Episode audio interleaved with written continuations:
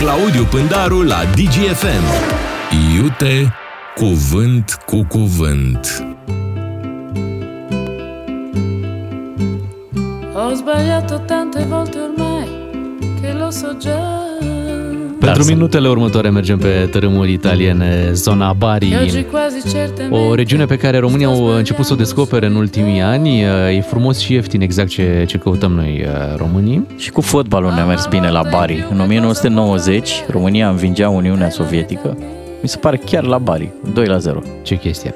Hai să spunem bună dimineața lui Claudiu Pândaru. Bine ai venit, Claudiu. Bună dimineața, bună dimineața. Vă dați seama câți oameni ne înjură acum în mașini pe la semafoare, fiindcă vorbim în loc să lăsăm muzică. E posibil.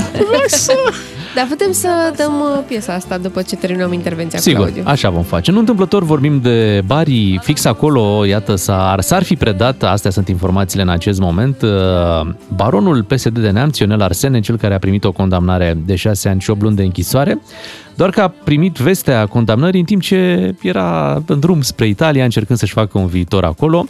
Înțelegem că nu prea i-a ieșit din moment ce s-a predat și probabil va urma să se întoarcă în țară. Da, vedeți, eu cred că e ceva cu muzica asta italienească de calitate. Stai și asculti, imaginați-vă, stătea domnul Arsene pe terasă, stătea și asculta și deodată pur și simplu dorul de țară, de zone mai răcoroase, că în Italia e cald. Acum l-au făcut să, să o ia pe acest traseu.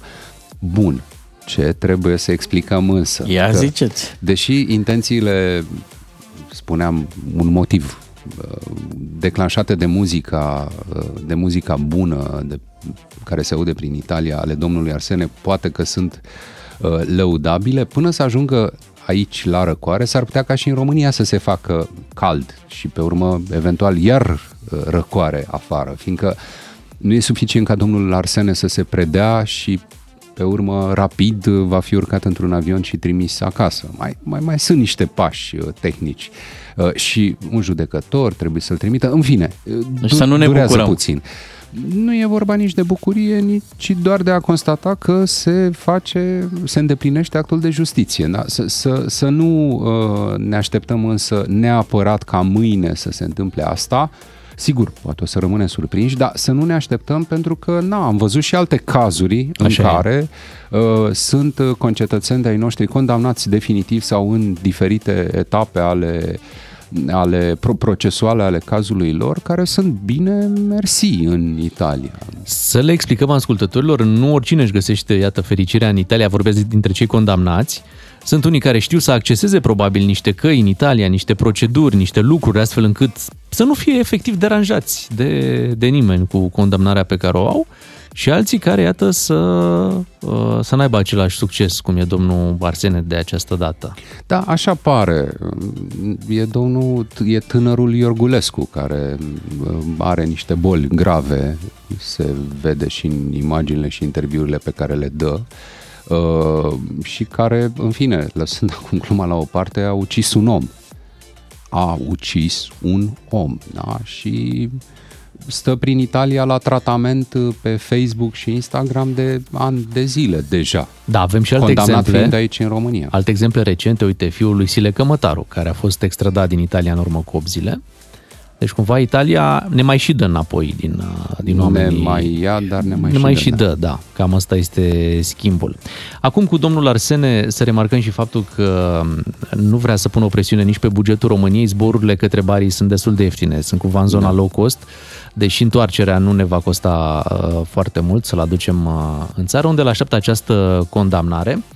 Um, Se întorc oamenii cu valoare, s-ar putea spune. Când spun cu valoare, mă refer la valoarea mitei. Da, avem totuși, dacă ne uităm așa, o listă de oameni care nu s-au mai întors pentru condamnările lor și uh, nici nu e o problemă. Da, și aici e iarăși o discuție. Știți, apare de fiecare dată în spațiul public când mai fuge câte un condamnat sau avem apoi eterna discuție vreo două zile, eh, eh, reluată de fiecare dată, cu același sau cu aceeași concluzie. Nimic nu se schimbă. Și anume, domne, nu poți legal, juridic, să stabilești niște pași, o arhitectură uh, astfel încât să nu mai fugă cetățenii ăștia, că s-a întâmplat, trebuie să recunoaștem cu toții, în ultimii ani să avem o grămadă de nume cunoscute în spațiul public din tot felul de, de, de categorii sociale sau cu tot felul de ocupații, uh, care atunci când simțeau că se apropie într-o săptămână, două sentința, sau imediat după ce primeau sentința, uh, apucau calea străinătății. Domnul Oprescu, doamna Udrea, mă rog, doamna Udrea a, a dat dovadă de amatorism. Eu aș fi ar putea dat spune niște premii, sale. premiile Emil Racoviță pentru explorare, adică să ajungi până în Madagascar, până în Costa Rica, și să fii prins după aia, să fii prins în Bulgaria, totuși. da. Dar uite, zis domnul Oprescu, chiar ni s-a făcut dor, nu mai știm nimic, e în Grecia. Deschide o... acum sezonul. Da, are o nouă viață acolo și atât, at- nu, nimic nu mai știm de domnul Oprescu. Da, la astfel de cazuri mă refer și totuși după ce s-au petrecut în serie evenimente de genul ăsta și iarăși mai sunt alții care se și uh, uh, uită rânjind de pe canale de Facebook, uh, de pe canale de YouTube sau Facebook la concetățenii rămași aici uh, și și susțin nevinovăția, deși au primit sentințe definitive, na, ești nevinovat până e o sentință sau te bucuri de prezumția nevinov- de nevinovăție până la o sentință. După aia nu mai poți să spui nici tu că ești nevinovat. Uh, că juridic nu mai ești legal, nu mai ești uh, nevinovat sau, sau te bucuri de acea prezumție. Deci sunt, sunt oameni ăștia care reușesc să facă asta, discutăm două, trei zile după ce avem câte un caz de genul ăsta și pe urmă iar se așterne liniștea. Nu se schimbă nimic până la următorul uh, uh, individ sau individă care reușesc uh, cu doar două săptămâni, așa, simțind în aer că vine uh-huh. sentința, să uh, ia calea străinătății. Și ăștia, avut... scuze un pic, nici nu ajută balanța comercială, adică nici nu trimit bani acasă. Nu, nu, din potrivă. Dar avem, uite, avem un fost deputat pe Cristian Rizea care s-a uh, ascuns la Chișinău. S-a ascuns. Mult spus s-a ascuns, pentru că e foarte prezent în ce se da. întâmplă aici. Și tot așa, n-a avut nicio problemă Acum, să... Știți cum e, la Chișinău acolo sistemul juridic e un pic mai complicat. E de neînțeles însă, într-adevăr, de ce în acest moment acum câțiva ani puteai intui de ce domnul acesta stă bine mersi acolo. E de neînțeles însă de ce mai stă în acest moment, că totuși uh, conducerea Republicii Moldova, oamenii care sunt în fruntea instituțiilor ce ar putea avea o astfel de decizie la îndemână, pretind că iau calea democrației, că merg pe calea europeană, vin la București și mulțumesc României pentru sprijinul, pentru sprijinul acordat. Bun, nu e vina cetățenilor moldoveni vreo secundă, dar autoritățile din Republica Moldova cred că ar putea să facă mai mult acum. Până acum câțiva ani, Republica Moldova era, da, o țară în care nu doar că apăreau personaje de genul ăsta, dispăreau miliarde de, de, de euro. Așa că na, nu ar trebui să ne mire atât de tare.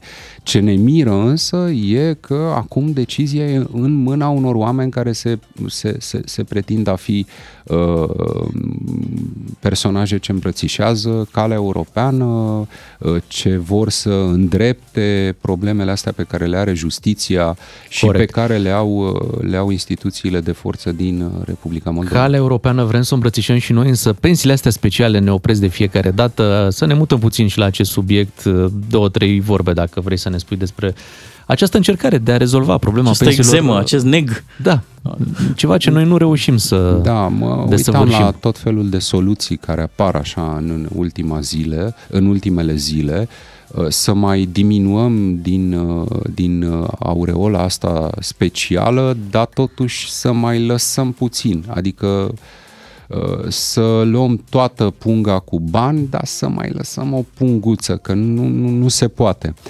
E profund imoral.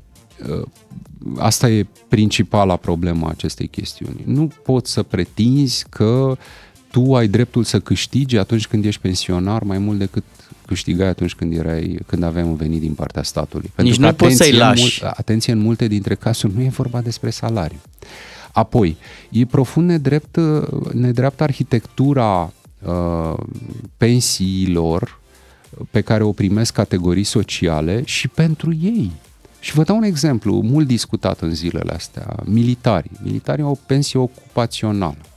Bun, înțelegem cu toții absolut cred că nu e om în țara asta care să nu uh, spună, da domne, oamenii ăia care se duc acolo în Afganistan, în Irak, care au luptat pe front, trebuie să fie apreciați. Uh, pentru că, sigur, au avut un venit când s-au dus atunci, da. Trebuie să fie apreciați pentru că ei nu au putut să facă altceva. Ei se întorc de acolo uh, Uh, cu niște traume. Ei au fost acolo numele și reprezentând România în niște condiții inimaginabile pe care na, noi oameni obișnuiți nu ni le putem imagina. Vor argumenta mulți, uh, da, sigur, dar au ales asta. Da, au ales asta, dar merită și o recompensă în plus. Însă, uh, oameni care au fost angajați în, și au stat în birouri pe aici, prin București sau eu știu pe unde prin țară, să mă ierte Dumnezeu, da, au riscat ce sau ar trebui să aștepte recompense din partea și pentru ce. De, de unde vine nedreptatea față de acești oameni? Statul român a construit sistemul ăsta de pensii pentru militari. Aparent ne uităm cu toții și spunem, domne, ce, ia uite cum câștigă. Realitatea e că nu câștigă așa. În afară de niște vârfuri, general cu 15 stele sau magistrați, că e și această supra-supra categorie, sunt magistrați militari. Ei sunt oamenii care câștigă în momentul ăsta cel mai mult în, din această țară. Au venituri, sunt vreo 10 magistrați militari care au pensii de peste 44.000 de lei pe lună. Nu știu dacă aveți deci dimensiunea Deci aproape 10.000 de euro pensie. Pensie, da. pensie, pensie da? Bun. Și noi ne uităm la ASF. Da, media pensiei militarilor este mult mai mică, pentru că oamenii ăștia sunt câțiva. Da? Media e mult mai mică. De ce e nedrept? Uh, militarii au început să plătească și ei contribuții, uh, niște taxe, contribuții de vreo 4-5 ani încoace. Dar știți că nu le plătesc la fondul de pensii, le plătesc către bugetul de stat, care buget de stat ia acești bani și bagă undeva, unde li se pierde urma. La fel, tot din bugetul de stat sunt luați bani și sunt plătiți acești oameni.